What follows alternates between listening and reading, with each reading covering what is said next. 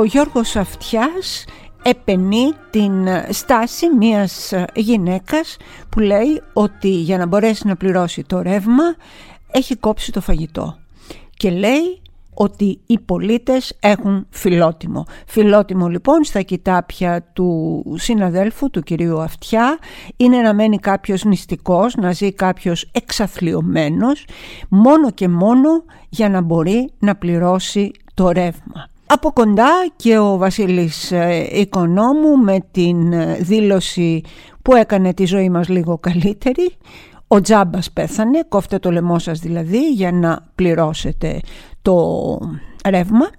Και στην αντίπερα όχθη ο κύριος Γκίκας ε, Μαγιορκίνης ποζάρει για το τρίμερο της Πρωτομαγιάς ένα υπέρχλιδάτο ξενοδοχείο της Σαντορίνης μέσα στην πισίνα που υπάρχει και ένα τζακούζι και κρίνει καλό ότι αυτό πρέπει να το μοιραστεί με τους Έλληνες πολίτες ε, με μια φωτογραφία όπου γράφει από κάτω λιγουρίτσες, λιγουρίτσες και αυτό σημαίνει ότι τον δείχνει με κάτι κριτσινάκια και ένα ποτό μέσα σε μια πισίνα.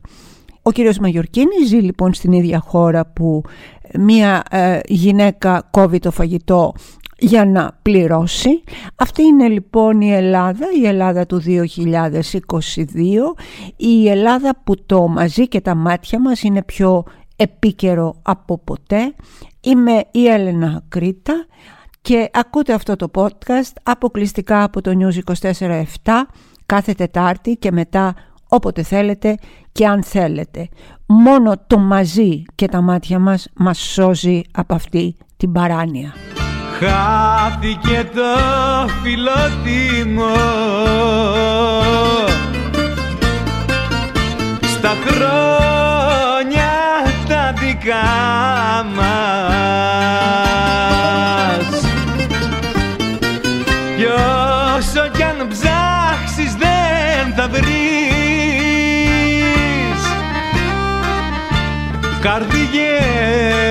Καρδιές σαν την καρδιά μας. Αυτός ο κόσμος κι ο ντουνιάς δεν είναι φίλε μου για μας. Τι λέει λοιπόν το τραγούδι του σπουδαίου του Θόδωρου Δερβενιώτη εδώ με τον Πασχάλη Τερζή λέει ότι αυτός ο κόσμος και ο Ντουνιάς δεν είναι φίλε μου για μας. Έχει να κάνει με το φιλότιμο.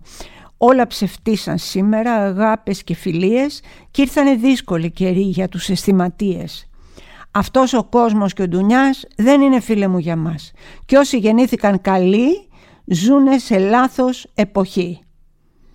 Χάθηκε το φιλότιμο στα χρόνια τα δικά μας και όσο και αν ψάξεις δεν θα βρεις καρδιές σαν την καρδιά μας. Αυτό λέει ο, ο ωραίος, ο ωραίος τραγουδιστής, ο Πασχάλης ε, ο Τερζής. Αυτό είναι το φιλότιμο έτσι όπως ορίζεται από το λαϊκό μας ε, τραγούδι, έτσι όπως ορίζεται και από τον κινηματογράφο όταν ο Μέγας Αλέκος Ακελάριος γράφει τον μοναδικό ρόλο του Μαυρογιαλούρου στην ταινία «Υπάρχει και φιλότιμο» η οποία θα έλεγα ότι περιγράφει σαν σχεδόν προφητικά του τι εστί η πολιτική, η πολιτική μίντια στην Ελλάδα από την εποχή εκείνη μέχρι και σήμερα. Είναι η ταινία «Υπάρχει και φιλότιμο» όπου ο Διονύσης Παπαγιαννόπουλος στο ρόλο του κομματάρχη Γκρούεζα ερωτάται από τον Λάμπρο Κωνσταντάρα που είναι ο Υπουργός Μαυρογιαλούρος «Εσύ πώς ζεις» του λέει Γκρούεζα, πώς ζεις. Μα εγώ είμαι του κόμματος κύριε Υπουργέ. Εγώ είμαι του κόμματος λοιπόν και αυτή η αξέχαστη κοινωνική κομμωδία περιγράφει ακριβώς τις μίζες, τις ρεμούλες, τις βρωμιές, την αδήλωτη εργασία, τα ψεύτικα τιμολόγια, ε, μια ολόκληρη ρυπαρή Αθήνα και μια ολόκληρη ρυπαρή Ελλάδα η οποία ζούσε με αυτόν τον τρόπο και δυστυχώς εξακολουθεί να ζει με αυτόν τον τρόπο. Υπάρχει και φιλότιμο λοιπόν. Ε, κλείνοντας θα πρότεινα στον ε, συνάδελφό μου, τον Γιώργο, τον Αυτιά, να προσπαθήσει να ζήσει για δύο εβδομάδες τρώγοντας τα απολύτως απαραίτητα ε, που χρειάζονται για να επιβιώσει, για να κρατηθεί ε, στη ζωή. Αν το κάνει αυτό και δούμε ότι είναι όντως εφικτό, ε, θα είμαι η πρώτη που θα τον εξάρω και θα του πω «Μπράβο φίλε Γιώργο, υπάρχει και φιλότιμο».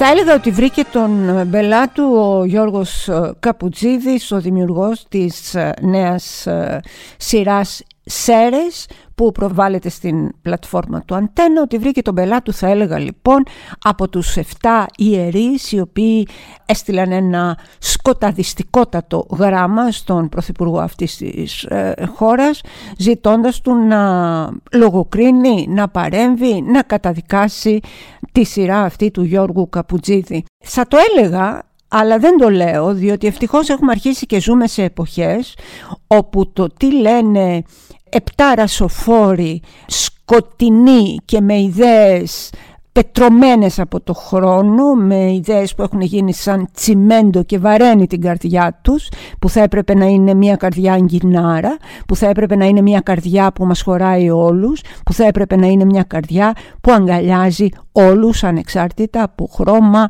από φύλο, από ηλικία, από την ε, οικονομική διαστρωμάτωση, από οτιδήποτε τέλος πάντων. Θυμόμαστε εδώ τον άλλον τον παπά που πέταξε τον, ε, από την εκκλησία την τρανς γυναίκα η οποία πεινούσε και έκατσε στην ουρά για να πάρει ένα πιάτο φαΐ στο συσίτιο. Θυμόμαστε ότι αυτό το καταδίκασε ο αρχιεπίσκοπός μας και τώρα έχουμε τους ε, εφτάρα σοφόρους, δεν τους λέω παπάδες γιατί έχω ακόμα ίσως επειδή είμαι σε μεγάλη ηλικία ένα μικρό σεβασμό για όλο αυτό που σημαίνει η Εκκλησία και τους έχουμε λοιπόν εδώ να μας λένε τι ακριβώς είναι η ομοφιλοφιλία και όχι μόνο αυτό. Το χειρότερο που κάνουν και που μπορεί να μας σκοτώσει είναι ότι μιλάνε εξ ονόματος του Θεού. Μιλάνε εξ ονόματος της Παναγίας, μιλάνε εξ ονόματος του Χριστού. Κατεβαίνει δηλαδή ο Χριστός σε έναν σκοταδιστή που φοράει τα ράσα και του λέει θα πεις αυτό, είναι ανώμαλοι, είναι διαστραμμένοι, είναι λούγκρες, είναι πούστιδες, είναι, είναι, είναι, είναι, είναι, είναι και αυτό το λέει ο Χριστός, ο ίδιος προσωπικά. Και έρχονται λοιπόν αυτοί οι άνθρωποι να μας πούν τι, σας διαβάζω ένα μικρό κομμάτι. Λέει λοιπόν, λένε αυτοί, η ιστορία είναι αρκετά παλιά, ισχνές μειοψηφίες καλά οργανωμένες με γερές προσβάσεις στα ΜΜΕ έντυπα και ηλεκτρονικά πιέζουν εδώ και χρόνια κυβερνήσεις και κόμματα για νομοθετική αναγνώριση της σεξουαλικής τους παρέκκλησης. Όλοι αυτοί λοιπόν λέω εγώ τώρα, τους έχουμε στα όπα-όπα τους γκέι, το ξέρουμε, τους τρανς, γι' αυτό τους πετάμε έξω και τους αφήνουμε νηστικούς, τους έχουμε στα όπα-όπα. Σε μια Ελλάδα ολόκληρη η οποία στην δυστυχώς συντριπτική της πλειοψηφία μισεί τους γκέι, κακοποιεί τους γκέι, χρησιμοποιεί ρητορική μίσους για τους γκέι, λένε οι δήθεν προοδευτικούλιδες της μαύρης συμφοράς ατάκες τύπου ε, «δεν με νοιάζει τι κάνει ο άλλος αρκεί να το κάνει στο κρεβάτι του» ή «εγώ έχω φίλους γκέι αλλά φτάνει να μην προκαλούν». Σε αυτή λοιπόν, σε αυτή την άθλια κατάσταση της περιθωριοποίησης που αντιμετωπίζουν άτομα λες και είναι λεπρά και ζουν στην σπίνα λόγκα της ελληνικής κοινωνίας έρχεται και η Εκκλησία ή έστω 7 άνθρωποι από την Εκκλησία να βάλει το χεράκι της και να βάλει ένα παραπάνω λιθαράκι στον λιθοβολισμό της λότκι κοινότητας.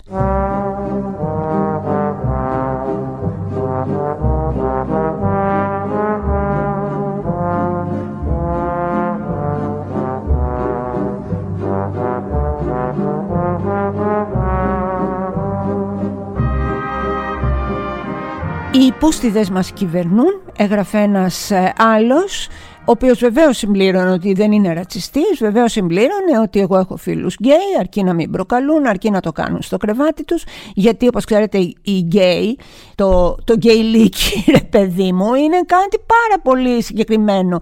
Έχει να κάνει μόνο με το σεξ. Δεν έχει αγάπη για αυτούς, δεν έχει συντροφικότητα για αυτούς, δεν έχει δικαιώματα για αυτούς, δεν έχει τις ανάγκες που έχει ένα straight ζευγάρι, δύο ομοφιλόφιλοι δεν μπορεί να αγαπιούνται με τα δικά τους τα μυαλά πάντα. Όχι, μόνο το σεξ σου ενδιαφέρει, τίποτα άλλο. Δεν αγαπιούνται, δεν είναι ερωτευμένοι, δεν είναι σύντροφοι πολλά χρόνια, δεν ζουν, φροντίζουν, νοιάζονται και πολύ συχνά τους χωρίζει ο θάνατος, δεν επιθυμούν διακαώς μια οικογένεια όπως τόσοι και τόσοι άλλοι συνανθρωποί τους. Όχι, τίποτα από όλα αυτά. Ένα σεξ είναι. Έτσι το καταλαβαίνουν αυτοί οι άνθρωποι και έτσι το αντιμετωπίζουν. Έρχονται λοιπόν αυτοί οι τρελοί παπάδες και λένε παρακάτω στην επιστολή τους για τον Καπουτζίδη το εξής. Ακούστε τώρα και τραβάτε τα μαλλιά σας.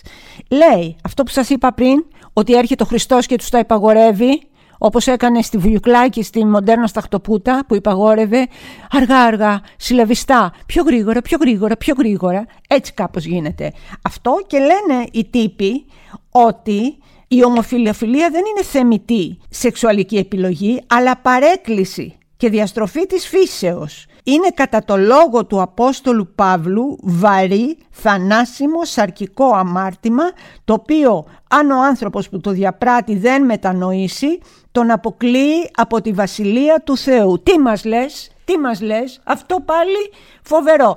Το είπε λέει ο Απόστολος Παύλος, ο Απόστολος Παύλος πριν δισεκατομμύρια χρόνια βγήκε και είπε ότι έτσι είναι η ομοφιλοφλεξία. τι μου θυμίζει αυτό; Που λένε σάτυρα έκανε και ο Αριστοφάνης. Ρε παιδιά έχουν αλλάξει εποχές, έχουν αλλάξει όχι εποχές. Οι αιώνες έχουν αλλάξει από τότε. Δεν μετράει το τι έγινε τότε, δεν μετράει το τι υπόθηκε τότε, κοιτάμε το τώρα. Τι θέλουμε εμείς; Εγώ που είμαι straight, που είμαι παντρεμένη με έναν άντρα, που, που, που είμαι μητέρα. Τι θέλω; Θέλω να πάω στους γάμους των φίλων μου. Όλων.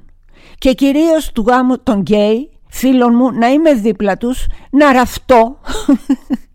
να, να ραφτώ γιατί εγώ νεαρότατο ύφασμα μπροκάρ και να πάω εκεί και να χαρώ με τη χαρά τους και να κλάψω γιατί αποκλείεται να μην κλάψω εγώ σε γάμο και να περάσω καλά και μετά να τσουγκρίσουμε τα πατήρια μας και να τους πω την πιο όμορφη ευχή που νομίζω ότι υπάρχει στην ελληνική γλώσσα για ένα ζευγάρι.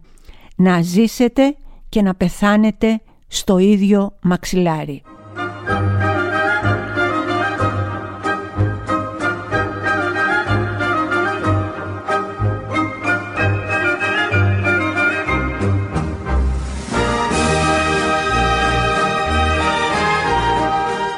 Στο προηγούμενο επεισόδιο του podcast, το «Μαζί και τα μάτια μας», μιλήσαμε για το παλιό ρεμπέτικο τραγούδι «Τα νέα της Αλεξάνδρας» που δεν ήξερε τι θα πει άντρας και αναλύσαμε αυτή την τραγική ιστορία ενός 18χρονου ε, κοριτσιού που δολοφονήθηκε ενώ ήταν απολύτως αθώος από ανδρικό χέρι. Σήμερα θα ήθελα να ασχοληθούμε με κάτι άλλο το οποίο εμάς, δεν ξέρω, που είμαστε και πιο παλιές γενιές, μας κυνηγούσε από τα παιδικά μας χρόνια. Ήταν το τραγούδι «Ο Μενούσης». Ο Μενούσης που λέτε ήταν ένα τραγούδι που το χορεύαμε εμείς στο δημοτικό, ήταν ένα τραγούδι που είχε περάσει με τα μπούνια στην σχολική εκπαίδευση χωρίς κανένας να μας εξηγήσει την ε, ιστορία αυτή, την τραγωδία αυτή την οποία εμείς χαζοχαρούμενα παιδάκια ντάχτυρντή τη χορεύαμε στις ε, γυμναστικές επιδείξεις. Αυτή είναι, ε, λένε ότι ήταν ένα ακριτικό τραγούδι του ελληνικού μεσαίωνα, ότι υπάρχουν δηλαδή παραλλαγές από το 17ο αιώνα και αλλάζουν τα ονόματα ή όλα αυτά τα πράγματα. Τι είναι λοιπόν αυτό, το Μενούσης ο Μπερμπίλης και ο Ρεσούλα Αγάς, σε κρασοπουλιό πηγαίναν για να φάνε να πιούν. Κι που τρώγαν, κι που πίναν, κι που γλένταγαν. Τι έγινε λοιπόν, για να το δούμε και να δούμε πόσο πολύ για άλλη μια φορά το θύμα είναι ο φωνιάς και η ζωηρή γυναίκα που τα θέλε και τα είναι η γυναίκα του. Είναι λοιπόν μια αντροπαρέα εκεί πέρα σε ένα κρασοπουλιό αυτό που πίνανε, είχαν μεθύσει, είχαν αυτός και αρχίζουν και μιλάνε για όμορφες γυναίκες. Και λέει ο ένας τον άλλο, μα τι όμορφη γυναίκα λέει που έχεις. Και λέω, αλλά που την είδες τη γυναίκα μου. Λέει, την είδα, λέει στο πηγάδι, λέει που έβγαζε νερό. Δεν το πιστεύει ο άλλος.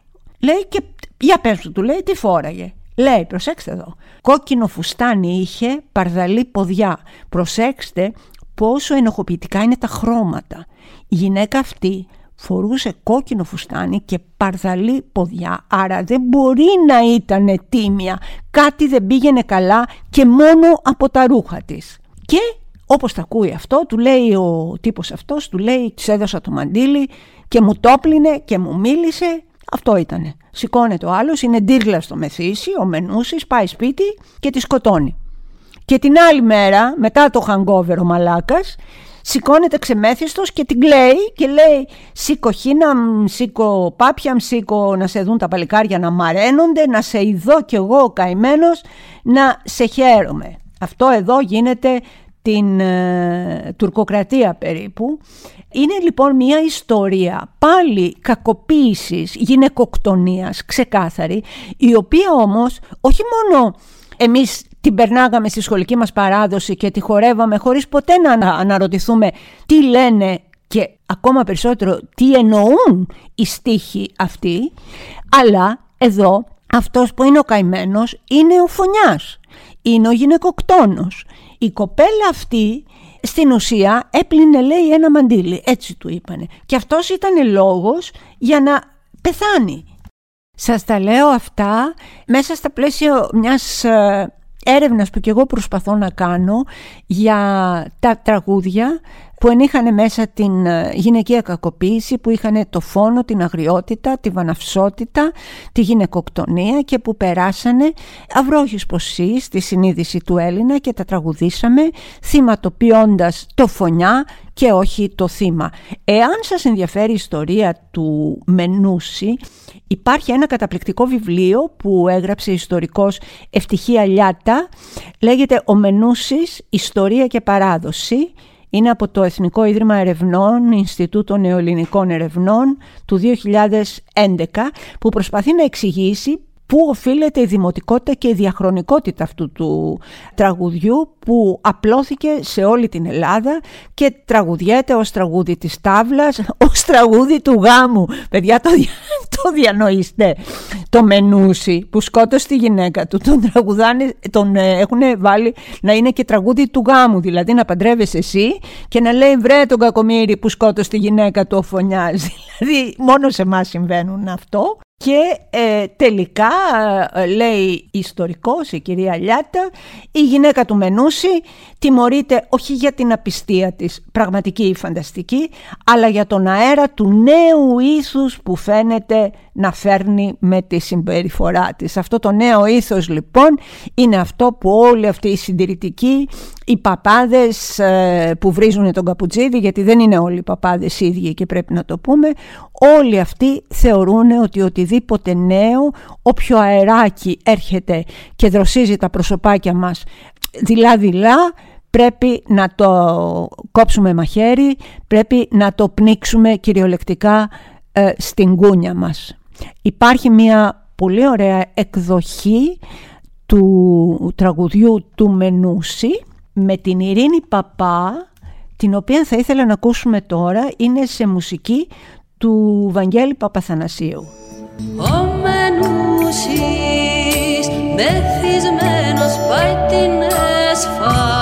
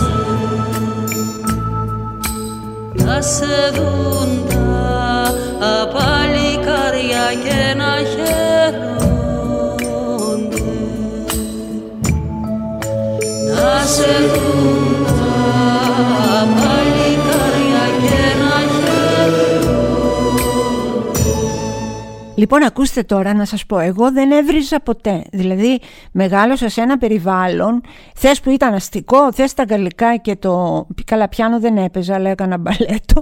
Δεν έβριζα, δεν, δεν, δεν μπορούσα, δεν πήγαινε το στόμα μου. Άρχισα να χρησιμοποιώ λέξεις, όχι ιδιαίτερα να πω, ας πούμε, υβριστικές, δηλαδή μαλάκας, ή γαμότο, τέτοια πραγματάκια.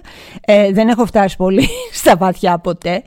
Όμως διάβαζα ένα άρθρο το πόσο πολύ πρώτον σε απελευθερώνει, να βρίζετε καλέ, να βρίζετε, σε απελευθερώνει μέσα σου.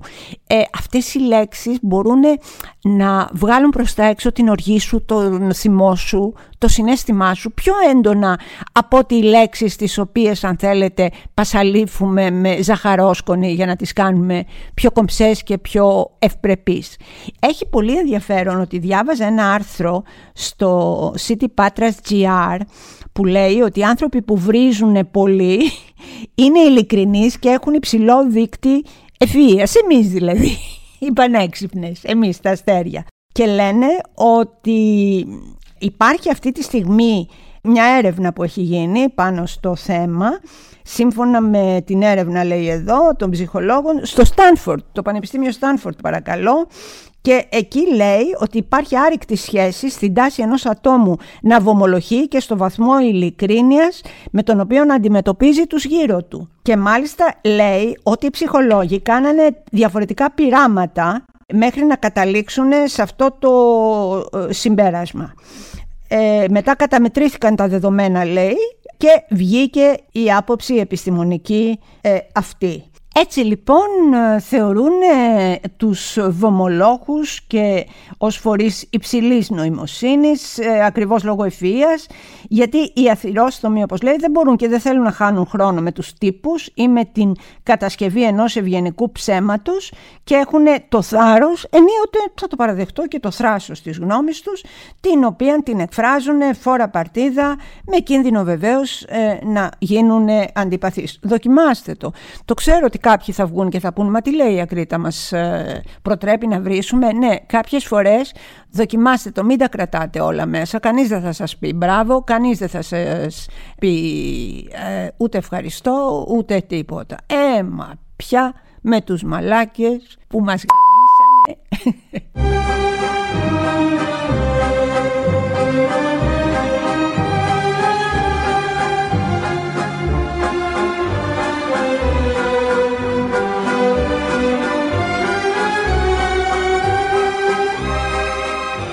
με αφορμή αυτό το μεγάλο σάλο και την κατακραυγή που έγινε με αυτό τον τύπο σε ένα εστιατόριο της Εδιψού που δελέασε ένα πεινασμένο γατάκι με ένα ψάρι ξέρω εγώ και το κλώτησε και το έριξε στη θάλασσα και ετοιμαζόταν να κάνει και το ίδιο και με ένα δεύτερο πεινασμένο γατάκι ενώ γύρω του η παρέα χασκογελούσε, βιντεοσκοπούσε το γεγονός ε, και επί της ουσίας ε, με την σιωπή τους τον προέτρεπαν να συνεχίσει την κακοποίηση αυτή των ζώων και δεν βρέθηκε ένας, ένας ρεγαμότο, ένας να πει «Ε, ε, πού πας, τι κάνεις, ποιος είσαι εσύ, τι κάνεις, κάσε κάτω το γατάκι, θα σε πλακώσω». Ένας άνθρωπος, ένας άνθρωπος, τι πράγμα είναι αυτό, πώς καταντήσαμε έτσι. Και τέλος πάντων μετά αρχίζει η σπέκουλα από όλα τα κόμματα, να λέμε την αλήθεια, ο τύπος που κλώτησε το γατάκι είναι Αλβανός. Ο τύπος που κλώτησε το γατάκι είναι Έλληνας. Ο τύπος είναι αριστερός. Ο τύπος είναι ακροδεξιός. Που είναι, παρένθεση. Ο τύπος είναι καθήκη. Ο τύπος είναι ρεμάλι. Ο τύπος είναι ένα αλητήριος, ο οποίος, πώς αποδείχτηκε, έχει και πολλά σκυλιά τα οποία δεν ξέρω τι κάνει εκεί. Τα ζευγαρώνει, είναι νόμιμα, είναι παράνομα, δεν το ξέρω. Δεν βάζω το χέρι μου στη φωτιά. Πήρε το σκυλί του και το έβαψε με τα χρώματα της ομάδας του. Αυτός λοιπόν θα πάρει 50 χιλιάρικα είναι... Θα γελάσουμε πολύ. Επιτέλους, επιτέλους κάτι γίνεται σε αυτό το τομέα τουλάχιστον, αφού δεν γίνεται σε όλους τους άλλους. Είναι 50 χιλιάρικα, είναι και φυλάκιση. Δεν ξέρω τι θα γίνει με τους ε, εντός εισαγωγικών αθώους παρευρισκόμενους που δεν κούνησαν το δαχτυλάκι τους. Αντίθετα, τους διασκέδαζε πάρα πολύ ο βασανισμός ενός πεινασμένου ζώου. Αυτό δεν το ξέρω. Όμως επιτρέψτε μου σε αυτή τη φάση ως φανατικά ζωόφιλη, δεν το έχω κρύψει άλλο, να πω ένα μεγάλο ευχαριστώ και να εκφράζω την ευγνωμοσύνη μου σε μια νεαρότατη συνάδελφο, της Σταματίνας Σταματάκου, η οποία αυτή τη στιγμή σηκώνει πραγματικά έναν βαρύ σταυρό με το συνεχή της αγώνα να σώζει τα ζώα από κακοποιητές, να σώζει τα ζώα από τις άθλιες συνθήκες, να φωνάζει με την καλή έννοια να φροντίζει να ακουστεί η φωνή της δυνατά και καθαρά η δουλειά που έκανε μαζί με τους άλλους εθελεντές του κοινοκομείου Σπάρτης τι να σας πω, δηλαδή είναι να της ανάψεις ε, μια λαμπάδα αυτής της κοπέλας.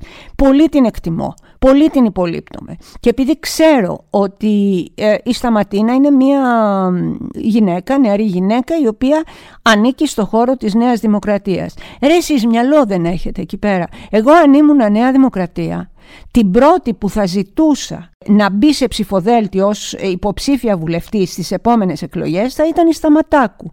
Και μάλιστα θα της έδινα και ένα πόστο στο οποίο να μπορεί να προωθεί τα εντός εισαγωγικών συμφέροντα για τα δικαιώματα των ε, ζώων.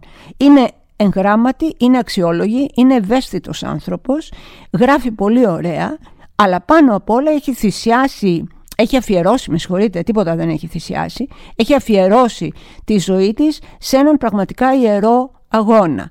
Σε μια νέα δημοκρατία με κάτι... Ε, άντε μην ανοίξω τώρα το στόμα μου, είπαμε ότι η βομολογία αποδεικνύει ότι είμαστε πιο έξυπνοι άνθρωποι, αλλά μην το παρακάνουμε.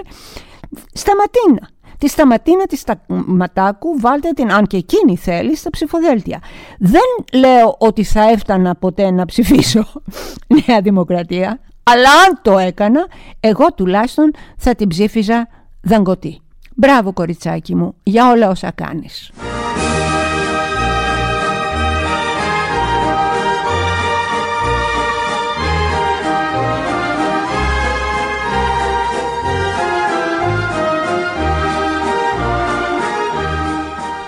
Καλά, γελάω πραγματικά. Ε, διαβάζω στον ε, φίλο μου εδώ, τον Νίκο το Σαραντάκο, που λέει για ένα σουξέ της εποχής με βάση σχόλιο στο ιστολόγιο του και στο Twitter, όπου έχουν πάρει και έχουν διασκευάσει το περίφημο τραγούδι Ρίτα Ριτάκη των αδελφών Κατσιμιχαίων με τίτλο αντί για Ρίτα Ριτάκη, Ρίτρα Ριτράκη.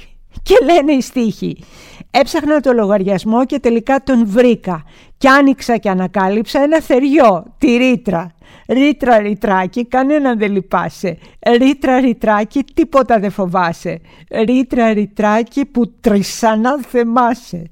Μου το έχεις πει πολλές φορές παρόχους ευνοούσες. Συγγνώμη, δεν κατάλαβα ότι το εννοούσες. Και πήγα και σε ψήφισα και μένω δίχως ρεύμα, σε σπίτι κατασκότεινο θα παραδώσω πνεύμα. Ρήτρα ρητράκι, κανέναν δεν λυπάσαι, ρήτρα ρητράκι, τίποτα δεν φοβάσαι, ρήτρα ρητράκι που τρισανά θεμάσαι. Αυτό λοιπόν ήταν και σήμερα το podcast το μαζί και τα μάτια μας. Σας ευχαριστώ που είστε εδώ μαζί μας. Σας ευχαριστώ γιατί και εσείς κρατάτε παρέα σε μένα και όχι μόνο εγώ σε εσάς. Έχετε πάντα την αγάπη και το σεβασμό μου και θέλω να είστε καλά. Σας φιλώ.